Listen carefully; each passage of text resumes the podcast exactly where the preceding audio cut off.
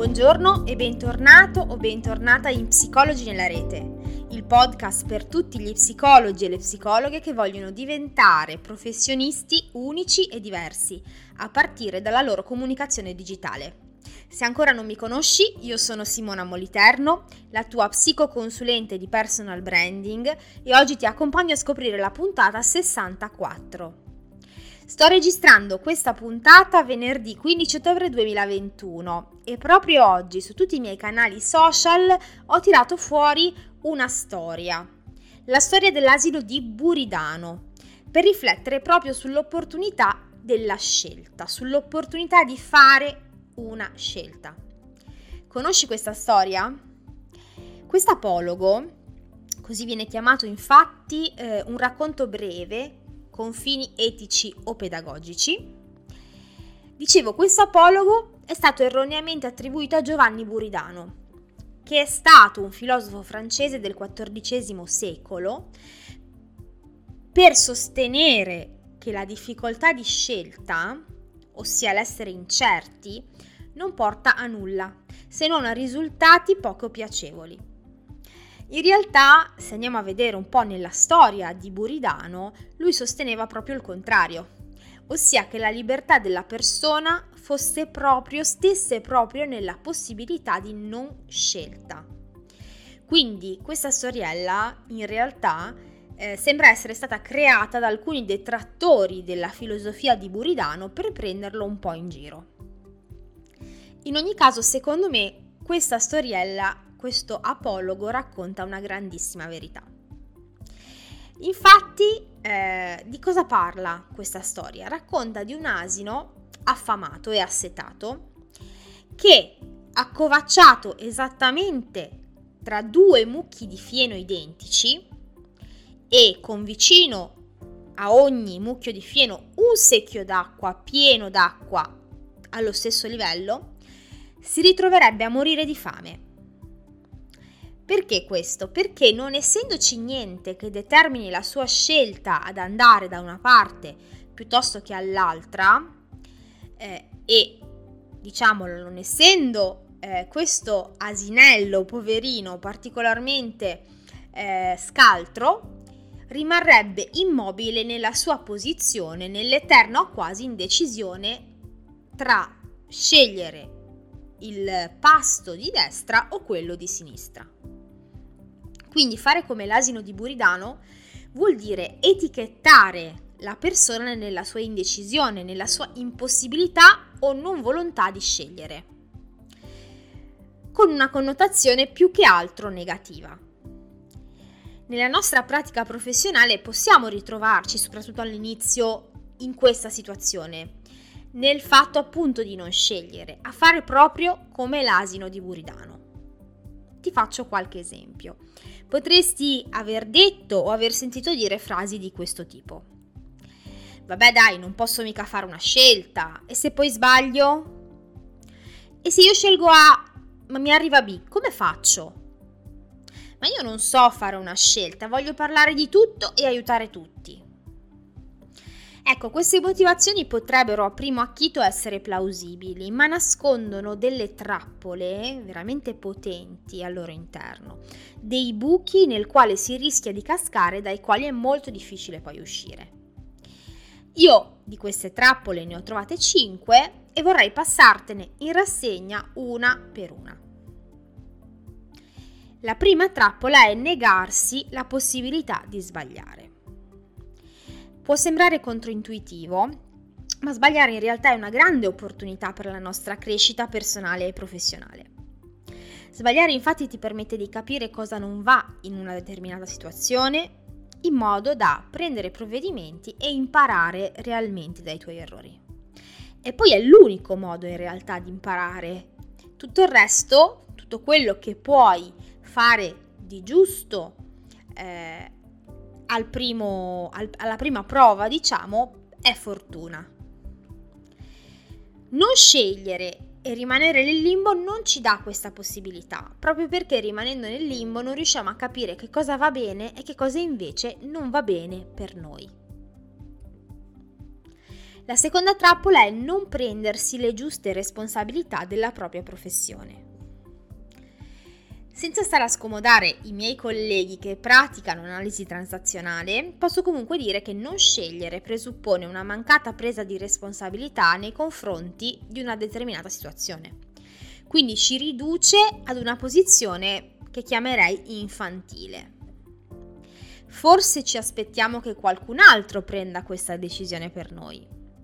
O forse speriamo che non scegliendo le opzioni che abbiamo a disposizione spariscano magicamente, oppure che la situazione si autodetermini. In ogni caso, non facciamo affidamento sulla nostra responsabilità professionale, ma su qualcosa d'altro, qualcosa di esterno. Al contrario, invece, fare una scelta presuppone prendersi una responsabilità, riappropria- riappropriarsi quindi della propria autoefficacia professionale. Della serie, questa è opera mia, sono io che ho voluto fare così. Questo anche nel caso ovviamente di una scelta sbagliata, sì ovviamente, ma che si può sempre aggiustare, come abbiamo detto in precedenza. La terza trappola eh, è rimanere sulla superficie delle cose e non specializzarsi davvero. Non scegliere in realtà nella nostra professione vuol dire ritrovarsi a fare i tuttologi. Ne abbiamo già parlato ehm, e sappiamo anche che all'università abbiamo ricevuto un po' un'infarinatura di tutto lo scibile riguardante la psicologia in ogni sua forma, in ogni sua dimensione. Ma questo secondo te basta per dirsi esperti di una materia? Io alla fine del mio percorso universitario non mi sono sentita affatto un'esperta eh, e ho ricevuto tanti feedback di colleghi che hanno avuto la mia esperienza, che si sono sentiti così come me. E allora, come si fa ad approfondire? Come si fa a diventare davvero esperti senza accontentarsi di navigare in superficie? Beh, come avrai capito, è semplice, scegliendo. Non puoi approfondire tutto, non è umanamente possibile che tu in una vita riesca ad approfondire tutte le tematiche riguardanti la psicologia, approfondirle in modo da diventarne esperto. Quindi, se vuoi appunto diventare un esperto, scegli. Che cosa devi scegliere? Te lo, te lo dirò tra poco. La quarta trappola è rimanere nell'ombra e non essere riconosciuti come professionisti. In realtà, eh, mi scuso perché nel raccontarti questa trappola sarò spietata, ma penso che sia l'unico modo per farti capire veramente cosa vuol dire non scegliere. Tu sei unico, sei una persona diversa da tutti gli altri, così come potrai essere un professionista diverso da tutti gli altri.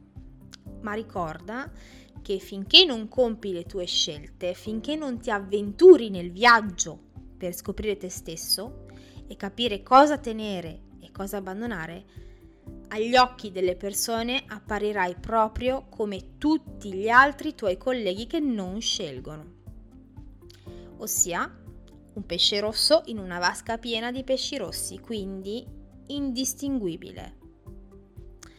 Non ti servirà spendere soldi in pubblicità, in volantini o nell'ennesimo corso di aggiornamento. Se prima non scegli, saranno tutti soldi buttati via. Te l'ho detto, forse sono un po' dura, ma è quello che ho sperimentato sulla mia pelle e che posso affermare di conoscere bene, perché ci sono passata. E ho visto passarci diversi colleghi che con me eh, hanno sperimentato la stessa cosa. Nella migliore delle ipotesi rimarrai all'ombra di qualche collega più esperto o di qualche grande istituzione che sfrutterà le tue competenze, per trovarti dopo diversi anni di esperienza con un pugno di mosche in mano. È questo davvero quello che vuoi? Trappola numero cinque. Non comunicarsi in modo chiaro. L'ho già detto in tutte le salse, ma penso che dirlo una volta in più non guasti, e quindi ricordati che parlare a tutti è come non parlare a nessuno. Non puoi creare messaggi potenti che arrivino al cuore delle persone se non li indirizzi alle persone giuste. Sarebbe come scrivere una lettera e non scriverci sopra l'indirizzo. Quindi eh, sarebbe come, cercando di eh, continuare la metafora della lettera, lanciare questa busta bianca nelle lettere sperando che arrivi a qualcuno e sperando che questo qualcuno sia la persona giusta. Per quanto possa sembrare romantico, non è per niente funzionale, tantomeno efficace. Quindi scegliere a chi comunicare e cosa comunicare ti permette di progettare messaggi chiari e personalizzati. Quello di cui hanno bisogno davvero le persone è appunto sentirsi chiamate in causa. Ora che abbiamo parlato delle trappole nelle quali potresti incappare non facendo le tue scelte, vediamo che cosa dovresti scegliere per la tua professione. Non sono le scelte che ci fanno fare durante il curriculum di studio universitario e neanche l'orientamento o la scuola di specializzazione se decidessi di fare lo psicoterapeuta. Queste possono essere comunque scelte importanti, ma in definitiva scelte come queste non interessano ai tuoi clienti finali. E allora, quali sono le scelte davvero importanti? Quelle che poi al tuo cliente, quindi quello che ti sceglie come professionista, interessano davvero. La prima scelta è chi vuoi aiutare e la seconda, in che cosa ti vuoi focalizzare con il tuo aiuto. Queste sono le due scelte importanti eh, che dovrai fare da psicologo come libero professionista. Queste scelte hanno un nome nel percorso di personal branding che farai, che potrai fare o in generale nel marketing. Il primo, nel primo caso, quello che abbiamo definito chi vuoi aiutare, eh, parliamo di target o nicchia di mercato, ossia la scelta del gruppo di persone specifico alle quali vuoi offrire la tua professionalità. Più la definizione del tuo target sarà chiara, più ti sarà facile comprendere i suoi bisogni, le sue emozioni e le sue paure. Nel secondo caso, quindi quando ho parlato di focalizzazione, parliamo appunto di focus o più semplicemente di quella che viene chiamata specializzazione, non intesa tanto come il tuo titolo professionale, ma Eh, proprio in che cosa ti vuoi focalizzare, come ho detto prima, con il tuo aiuto. Anche in questo caso, più sarà chiaro il tuo focus, più ti sarà facile, eh, più sarà facile, scusa, per le persone che hanno bisogno di te trovarti e rivolgersi a te. E ora ti parlo di questi due concetti e cerco di fare chiarezza perché ho sentito spesso confondere questi due concetti tra loro, anche se in realtà, come hai potuto ascoltare, sono di natura ben diversa. E cerco di spiegartelo con un esempio. Prendiamo due psicologhe, hm? Anna e Maria. Anna e Maria sono due psicologhe da poco abilitate che decidono di aprire il proprio studio e cominciare a lavorare. Anna, dopo un lavoro su se stessa e sul suo brand personale, decide di avere le competenze e le caratteristiche personali e professionali per poter lavorare con il focus sui disturbi alimentari. Questo è il suo focus. Anche Maria, dopo un'attenta analisi, decide di lavorare proprio con lo stesso focus di Anna, quindi sui disturbi alimentari. Anna e Maria hanno lo stesso focus, ma possiamo anche dire che Anna e Maria avranno lo stesso target di riferimento? Se a primo impatto ti viene da dire di sì, non ti preoccupare, sono qui apposta per fugare ogni dubbio. La risposta in realtà è no. Perché nel caso, nell'esempio che ti ho citato, Anna ha scelto come target le donne adulte, donne lavoratrici e che vivono e scelgono di stare da sole, che quindi avranno una loro storia, le loro esperienze, le loro paure e i loro bisogni. Maria invece ha scelto di lavorare con gli uomini adulti, frequentatori assidui delle palestre e lavoratori instancabili. Quindi da una parte Anna lavora con le donne che hanno o pensano di avere disturbi alimentari, Maria invece ha scelto di lavorare con gli uomini che hanno eh, o comunque sono in difficoltà con questo disturbo. L'incrocio tra il loro focus e il loro target, insieme alle caratteristiche personali e alle peculiarità che le contraddistinguono, renderanno Anna e Maria due professioniste completamente diverse tra loro e scelte dai loro pazienti proprio per quelle scelte che hanno fatto. Ora capisci dove voglio arrivare? Si possono avere focus praticamente sovrapponibili e target differenti, così come il contrario, così come anche target molto simili e focus sovrapponibili, oppure focus e target completamente differenti. L'importante è scegliere in modo consapevole queste due variabili e cercare di approfondirne il più possibile la conoscenza. Un avvertimento in più che ti voglio fare. Questo non vuol dire che una scelta che farai sia scritta nella, sarà scritta nella pietra. Come ti ho detto in precedenza, parlando della prima trappola, potrai sempre sbagliare e in quel caso imparare qualcosa di importante. Aggiustando il tiro, allora ti accorgerai di cosa davvero è importante per te e per la tua professione.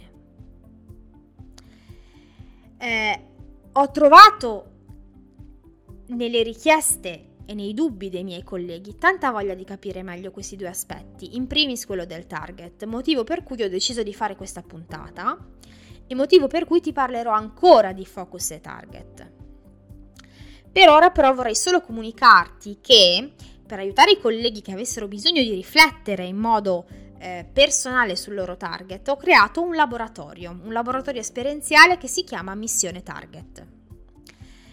Missione Target è un laboratorio, appunto, che terrò online il cinque e dodici novembre duemilaventuno, in entrambi i giorni dalle quindici alle diciannove, per aiutare concretamente i colleghi che lo vorranno a definire e comprendere meglio il loro target, quello con il quale vogliono realmente lavorare.